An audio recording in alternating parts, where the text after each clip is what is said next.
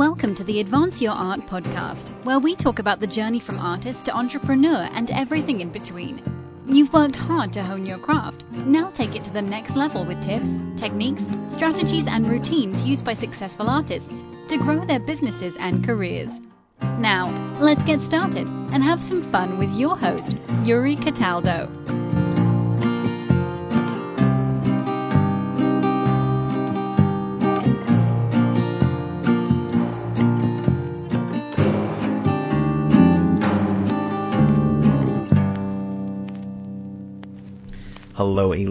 Welcome to the show. How are you?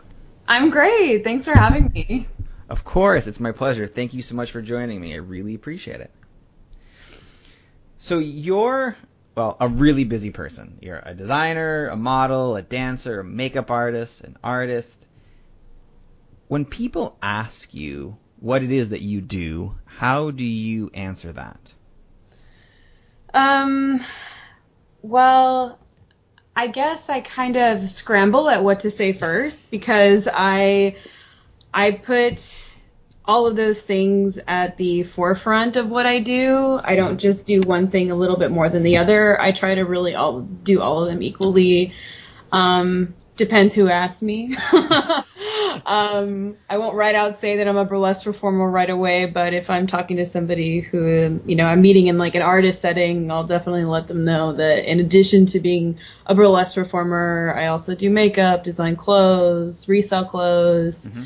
um, all that kind of stuff. Oh, sure.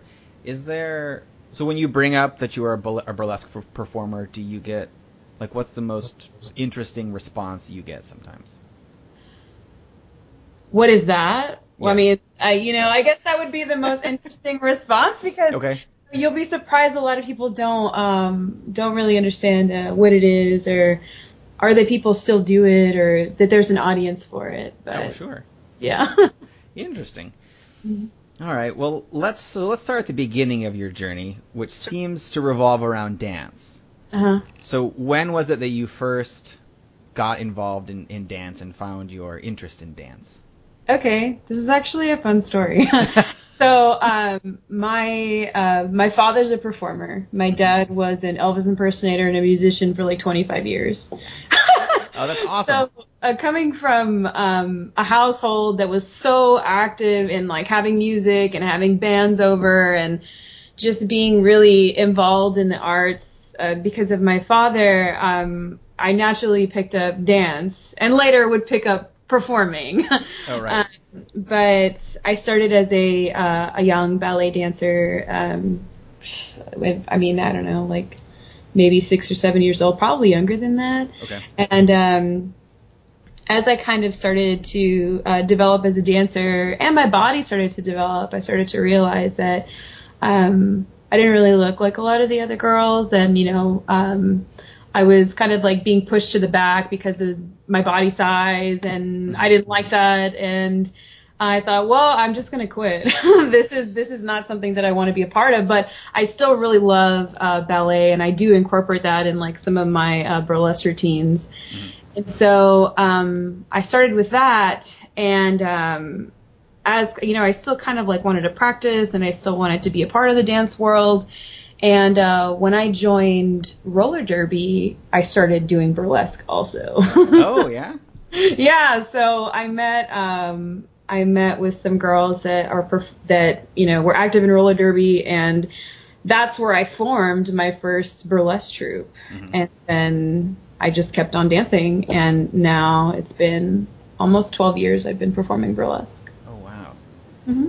You know, it's interesting because I've met some other some other ladies who also do roller derby and they also do burlesque. I wonder, is there like um like a natural? You know, thing? there's there's an amazing connection between roller derby and burlesque because mm-hmm. I've in my personal experience when I joined roller derby, it was kind of like this was my um this was like my group of people. These were like like-minded people. This was my little like art community. Yeah, because not yeah. only do these people like just do roller derby, they also have an array of other things they do. Some of them are, you know, parents and like, you know, have like regular square jobs but also do this and I thought that was really cool. And um yeah, it just like started from there. And then I met other girls that also danced, and I was like, hey, like we both have, we all have this interest. Like let's start a burlesque troupe, and uh, we did. And so, and then it just kept on going. oh, sure. So Yeah. You then went. So you went to school for fashion design. When Yes. did? So how did this kind of overlap? Like when did you start going to school for design and then get involved in, in burlesque? Was it like one before Okay. the other, or how'd that work? Okay, well, um, when I first started going to college, um, I was actually going to college and going to cosmetology school, and Oh, then wow. I finished cosmetology school, and I was like, well, I still want to do this, but I also want to. Um, you know, study painting and art and sculpture, and I did that for a while, and then I said, well, I also want to be a designer. so um, I uh, I went to University of North Texas, and uh, I graduated with a fashion degree from there. Um, and throughout that entire duration, I was still performing burlesque.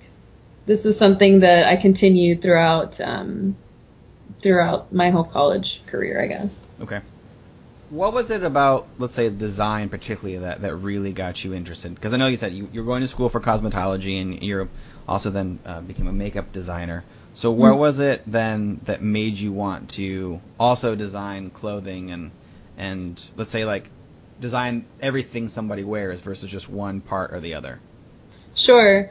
So um, before I ever started making, I guess um, I don't want to say I, I wear wearable clothes. You know, I was making costumes. I was making like costumes that had to function in a way that um, regular clothing didn't have to. They had to be easily taken off and easily put back on, easily stored. Like, Right. you know, you don't think about these things when you're having to make clothing for like, you know, regular people, I guess. And so um, once I started doing that, I started to, you know, really love it, and I started to really love sewing, and I thought like, wow, like I really want to get interested in like the pattern making of this and like how this is actually constructed. And like when you think about um clothing and a professor told me this once and she said you know you're you're when you're making this clothes and when you're making this pattern like it's there's a lot of math involved and it's like you're an engineer of like clothing. Like you have to kind of like uh, make sure everything functions as a unit in order for it to be successful. Mhm. so um i just kept on continuing until i graduated sure. I also I have a my background is also in it's in set and costume design. So Uh-huh. I've spent a lot of time in costume shops. Oh. Um, creating engineered garments is the best way to describe Yeah. it for like Yeah. opera and all that kind of stuff. And you're Yeah. and you're right. It's it's because it's such a personal thing. Um, Mhm. There's less of a flexibility if you get something wrong because if you put something on somebody that's just a little bit off, their whole like demeanor changes. Where if you like do it on a stage, eh, you can kind of mess up with that a little bit. It's not going to be as a personal a thing. But it's like, but clothing is so personal to people. yes Um, you have to get everything right, or they get really upset. sure and it's very visible when it's wrong Yes. Oh yeah. visible when it's wrong. It's not anything that you can necessarily hide. So that um, that was really challenging for me going to school. Okay.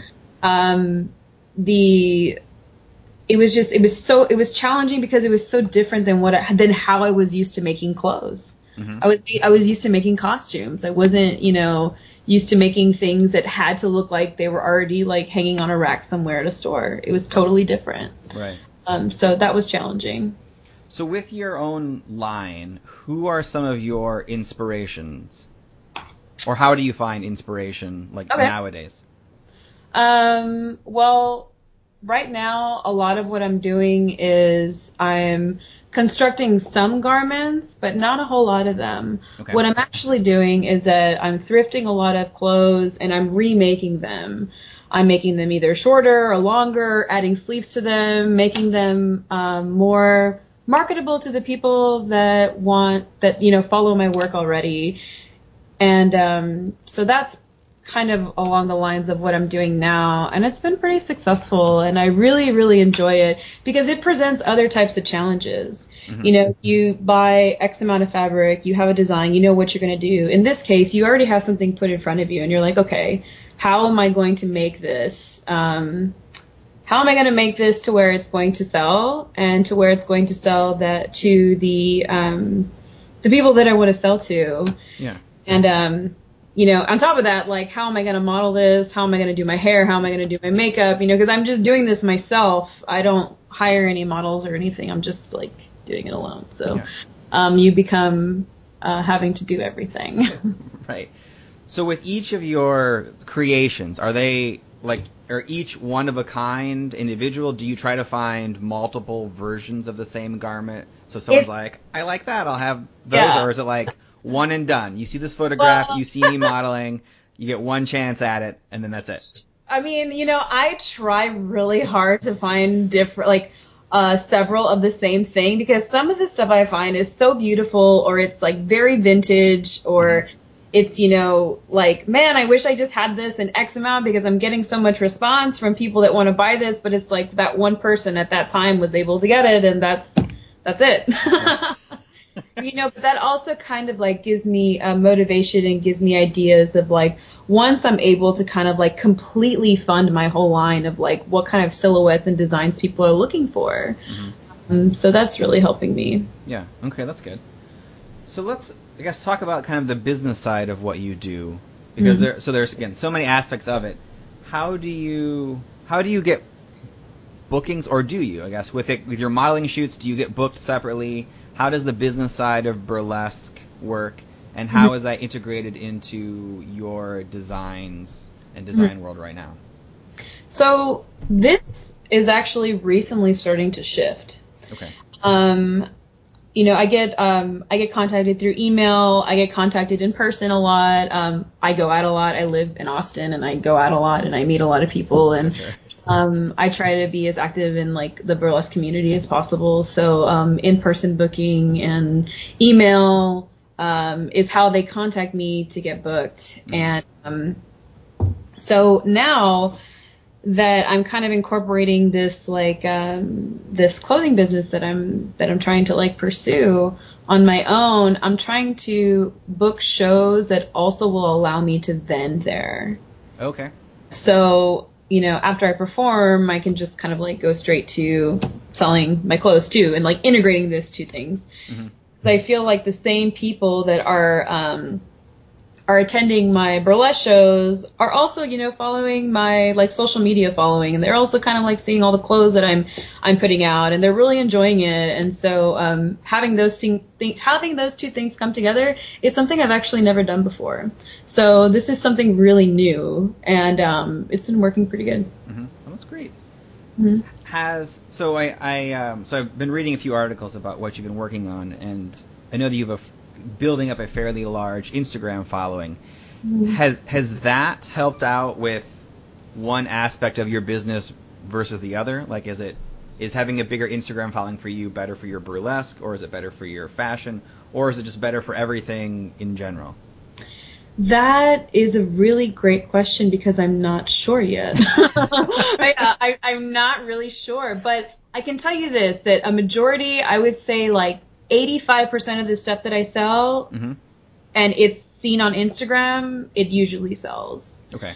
Um, I've tried kind of venturing out to like Facebook, like uh, trying because you know Facebook now has like a market thing that you can go through. hmm Um, I tried doing that and it wasn't as as successful as I wanted to. I wanted it to be. So now I'm like featuring my clothes on my actual website and featuring it on Instagram. So I feel that Instagram has been kind of like a better. Uh, I mean, so far everything changes, technology changes, platforms change all the time, but Right. right now um, Instagram is kind of like my bread and butter of like where everything happens. Right. Okay, that's great. So with your, so you've got a, a really good press kind of kit too, where you've been on Cosmo and BuzzFeed and 17. How did you get some of those PR articles? Was that something where they did you reach out to them? Did you, Mhm. did did they reach out to you, or or how did that kind of work? They they all reached out to me. Okay. Um, they all What- reached out to me. Go ahead. I'm gonna say, say what was the what was the the thing that triggered them to all reach out to you?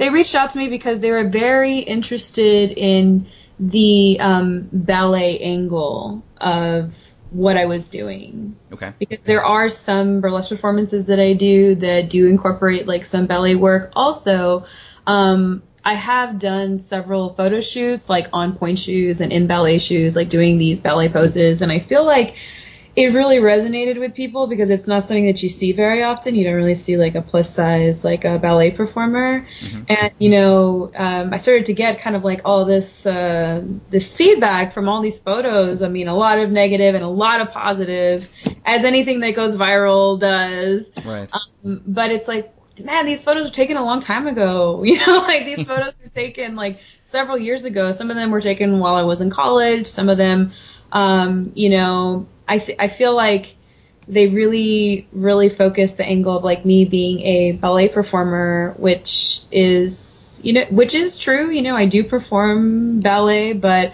I'm like major. I'm I'm a burlesque performer. You know, that incorporates like sprinkles like some ballet aspects into it sometimes. So yeah. um, I felt like people really responded well to those images, yeah. and they they it really empowered people. Like, hey, you know, like things are possible for plus size women and we can like do anything. And this is like really important that there's visibility for um like plus size people doing a physical activity and you know that not all plus size people are just like doing nothing. Like you know we're active like members of society that do everything everybody else does. Right. So um it was an interesting few months I can I can only imagine, and it's yeah, and there there is an unfortunate you know stigma that's placed upon um, people who are a little bit on the larger side because of you know for whatever reason in America. Mm-hmm. How do you handle criticism? Because you know you mentioned um, you know you know your stuff kind of going viral, and clearly it does attract some great attention. And then there's also you know there are people who are probably not happy, and then there's just trolls. But how do you keep positive and and handle the criticism that comes your way?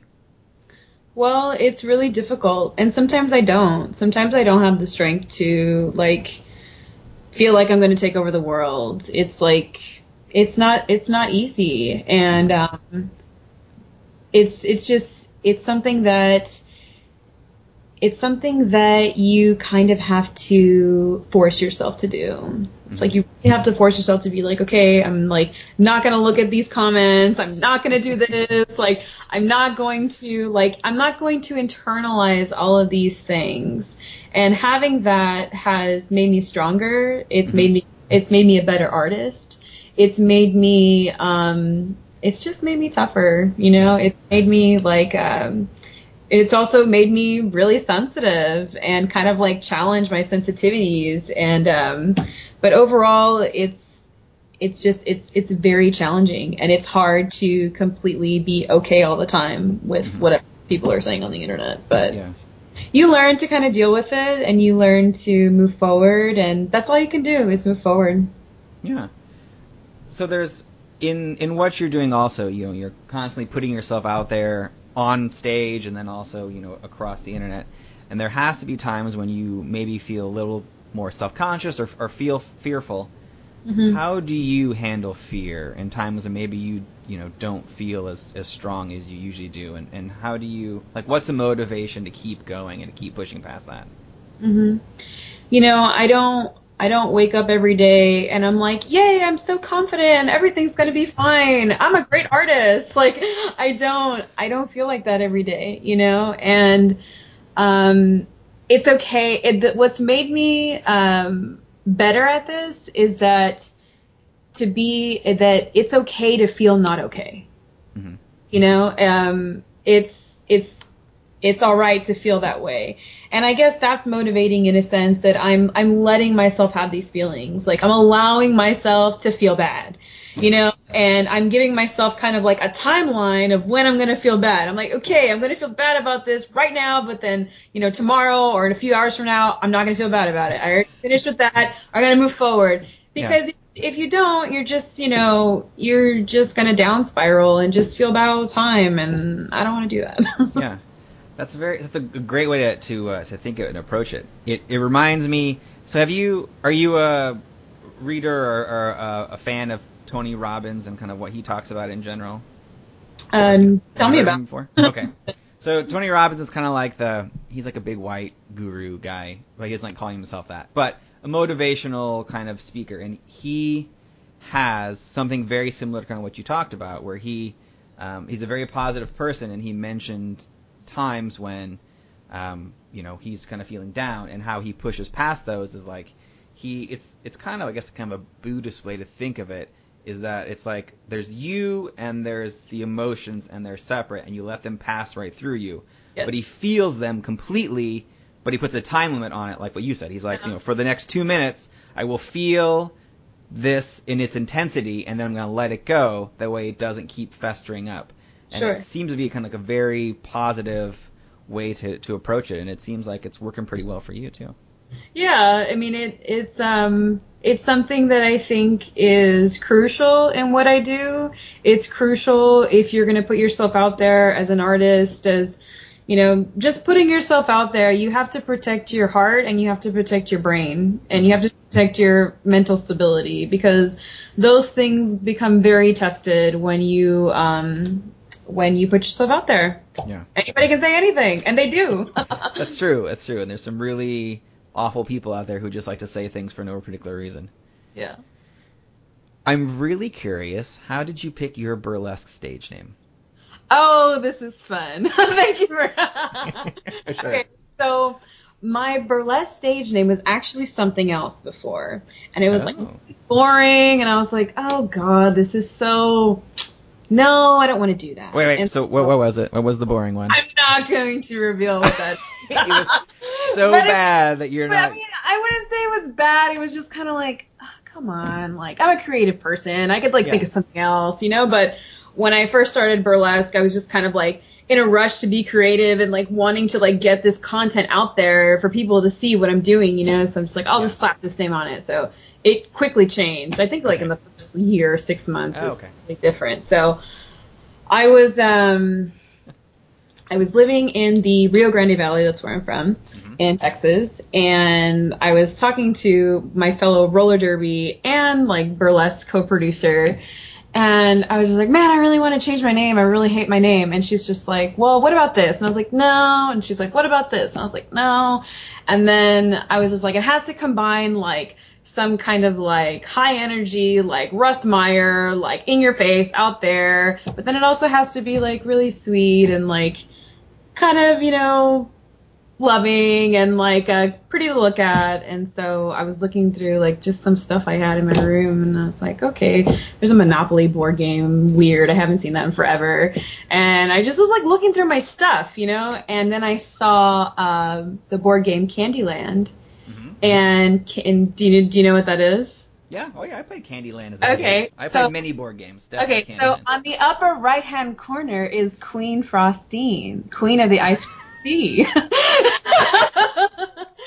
and then I was like, that's perfect. I'm gonna call myself Frostine. It was something that I've I've never heard anyone else like name that before. So I was like, wow, Frostine sounds really cool. And so I was like, well, I don't want it to be too like sugary sweet. And I was like, I'll be Frostine Shake. They shake like shake your body, shake like shimmy shake, shake you know 60s go go rock and roll shake. There's a lot of good rock and roll songs that have shake in it. And I'm like, Frostine Shake would be perfect. That's perfect. That's a, that's a fantastic story, and that makes that makes so much sense now. And it's it's even I better know- that you came from you know, I see like her little card, and she's got like a round face, and she's like, she's got like these big brown eyes, and I was like, oh, cool, we kind of look alike too. so, with what you're working on right now, what is the your favorite project that you have coming out, or one that you're in the middle of right now? well, one of my favorite projects that I just did uh, was the San Antonio Burlesque Festival. I performed at that last weekend, which is really awesome. I always look forward to it every year. Mhm. Um, it's one of my favorite festivals, and um, yeah, I did that, and it was amazing. Um, I'm not gonna, I'm not probably gonna perform until next year, like another burlesque show. I'm trying to kind of span out my um, burlesque performances so that I can really focus on um, on this um, clothing projects that I have coming up. So right now I kind of have it set up to where I'm posting new clothing every um, twice a month. So usually at the beginning of the month and at the end of the month, and it's just kind of like a big haul of stuff. Yeah. So um, I guess I'm just like focusing on that right now. Okay. That's great. With everything that you're working on, how do you manage your time? Like, do you have a, a set schedule that you do? Is there, um, you know, like apps you use or, or, websites you use to help you kind of keep things in, in tabs and, and on track? Well, you know, I also like have like a full time regular job, so that makes things difficult. oh, sure. Because I don't, um, I'm not just always available. I, I don't just always have the weekends off. I don't always have like, you know, time to do all these things. So, because I also need to survive and function in the world. Mm-hmm. and Austin is getting more and more expensive and I kind of have to like keep up with that too. So, um, I'm having to do that. Uh, but on my days off, all I do is work on my projects. That's what I do. I don't really have like a like day off just to myself anymore, which is actually feels great. You know, it feels great to be productive in your art. And um, even when I don't feel like it, like today, for example, and why I'm, we're kind of like having also video chat because I'm also dressed up. Right, right. Because I just I'm I've already shot uh like la- next month's uh, clothing that I'm gonna have for sale up. Oh, great. So, um, I'm doing, I do stuff like that. So it's just like I go hunting, I go shopping, I go out of town, I go to, there's so many great thrift stores in Texas and, um, I just drive around in my truck and look for stuff and so that I can resell for people. and, um, I mean, I know it sounds funny, but that's exactly what I do. I think that's great. That was like the, one of the most Texas sentences I've heard in a very long time. I just drive around in my truck and look for stuff. That's right? exactly what I do. And you know what's great about having a truck is that if you like find something on the road, like a giant piece of furniture or something, you just put it on the truck and you leave. Yeah, I mean, great. It's just it's so convenient. it's so great. um, but yeah, uh, that's kind of um, that's that's what I do on my that's how I manage everything. It's just it's like the time that I have away from my full-time job, mm-hmm. I just 100% like do that like 100%. So, um, I wouldn't say that there's like any apps or anything that I use. Um, I have a planner, pen and paper, um, you know, that I go through with that. For me, um, I just feel like if I just get an app on my phone, I'm just going to go through my phone and like troll Instagram for hours and then go to Facebook. And then it's just like, I just get too lost. It's like if I just have like, you know, something that has, I think I have like this silly post-it that I use and it says things to do and then it starts at like 7 a.m. and then I just go from like time, like each hour, like what I'm going to be doing. So, and then in between that, like, you know, in between looking for, um, looking for clothes to resell and also like clothes to alter and like make cooler, um, I'm also looking for burlesque stuff too. I don't just like, um, you know, have like endless funds to where I can just like, you know, pay somebody to make my costumes. I make everything myself. So I'm also looking for um, like burlesque material in terms of like dresses. So if I see a dress and it's like, you know, it's like really ugly, but it's this really great color. I'm like, wow, I can like literally cut that up into pieces and make it into something else. Mm-hmm. So, um, and it's cheap. So it works better that way. Yeah. So when you're creating your burlesque shows, how often do you create a new one? Is it for every performance? Is something new? Are there elements that you like to reuse, mm-hmm. like as as as crowd favorites or something, or how does that how does that work?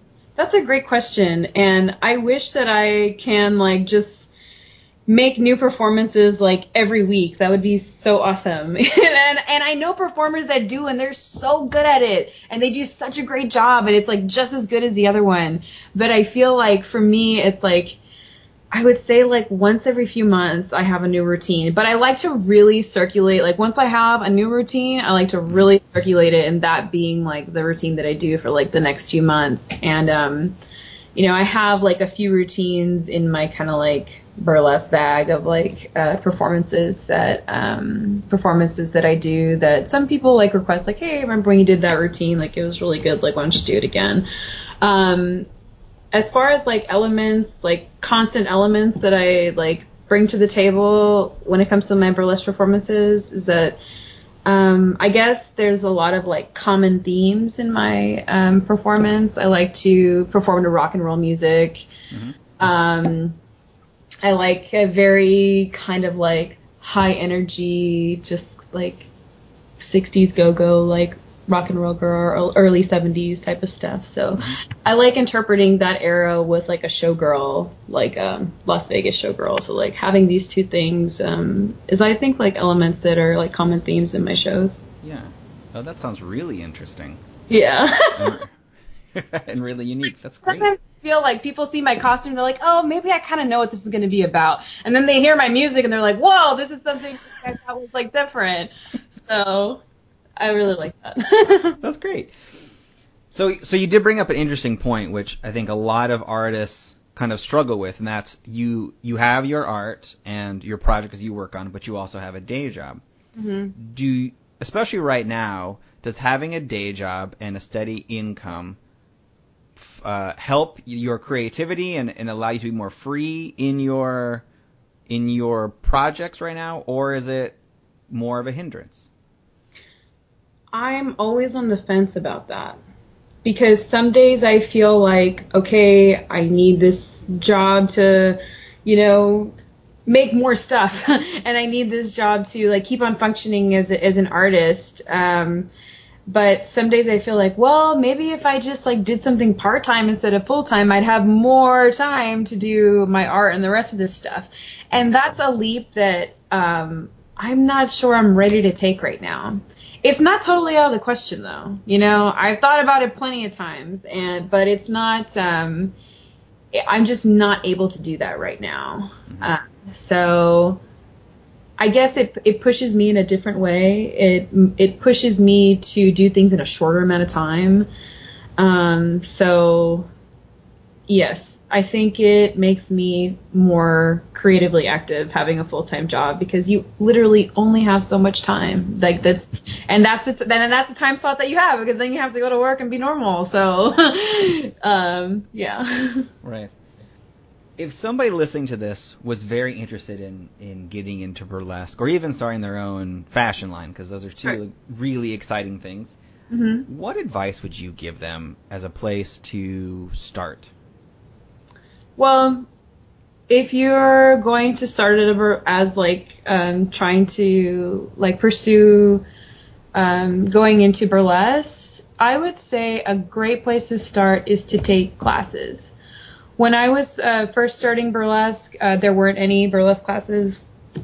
I did. I had to do a lot of my own research, and I had to fail a lot, and I had to kind of go through a lot of different burlesque phases until I'm I was kind of like really comfortable with like the like burlesque persona in person that I am now. Um, but my best, my biggest advice would be to take classes from people that have been doing it uh, for a long time because they're going to really direct you in uh, like they've already done everything that you want to do. So um, they're really going to help um, in helping you find your direction, which might not be the same as theirs, but they're really going to help uh, uh, make you know help you make connection with your audience, like help you think of costuming differently that maybe you hadn't thought of before. Um, it's just it's a really great experience. Mhm. And as far as like the fashion line, I would say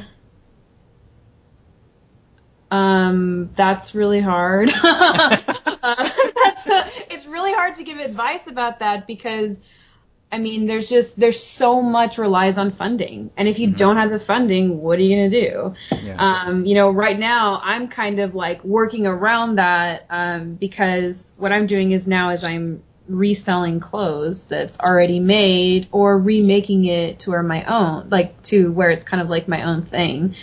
Um, so I would say if you're gonna start a fashion line, make sure you have funding because it's going to, um, you know, take a lot of a lot of money and a lot of time to do that. And but if you're ready to do it and if you're ready to take the jump, like don't be scared, just do it. The worst the worst that can happen is that it doesn't do as well as you thought, and then you can try again or you know move on to something else.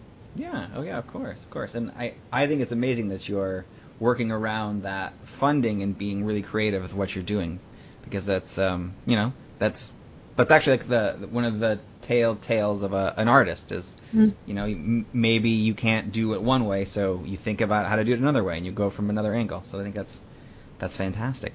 Thanks. And I feel like, you know, when you um when you have this dream of having a fashion line, like it's kind of like this like pipe dream that you never think is going to happen. Um, but there are ways that you can still accomplish those goals and still kind of like feed that need to make clothing in in a in a different way that you never thought of. Like I've had to make that decision, you know, because I don't just, you know, I, I can't right now.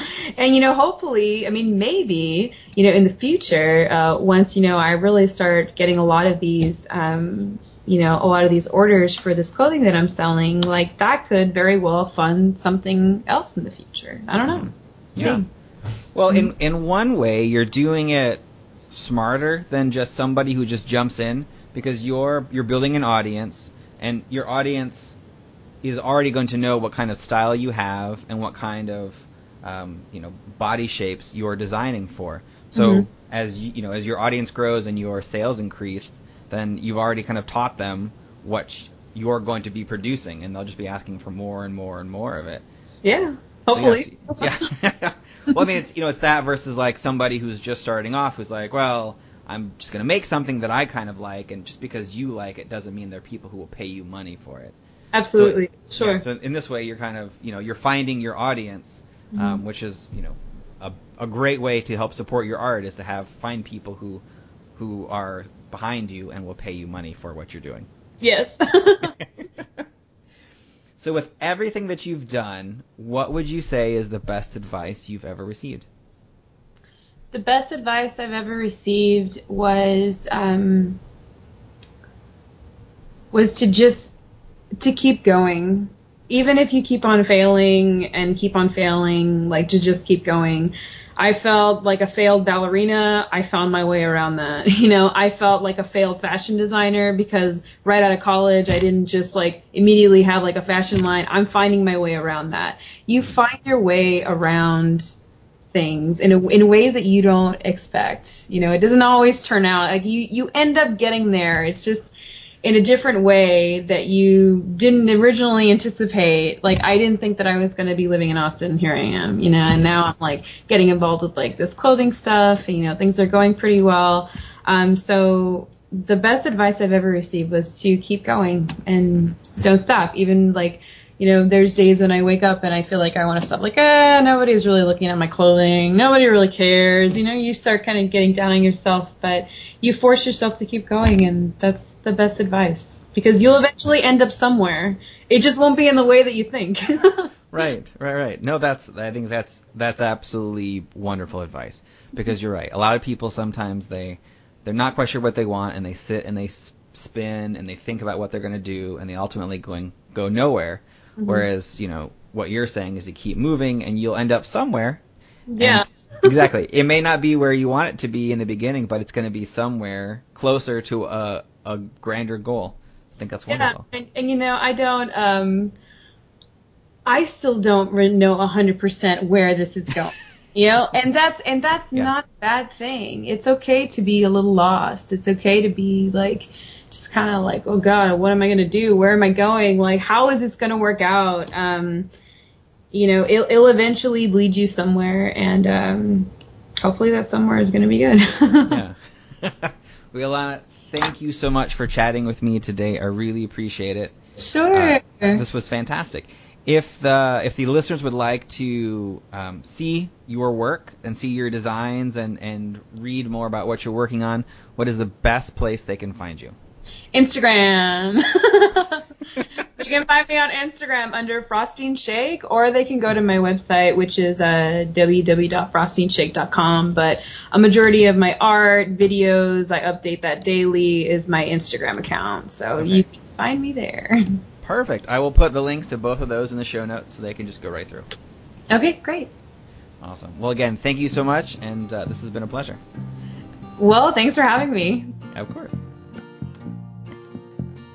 Thank you for listening to another episode of the Advance Your Art podcast. If you like this episode, please go into iTunes and give us a five star rating. And while you're there, hit the subscribe button so that every single time I release a new episode, it will go directly to you without even thinking about it. If you're interested in hearing older episodes, please go to advanceyourart.com where you can find the catalog of everything I've done so far, as well as contact information and projects I'm working on. Thank you again, and have a great day.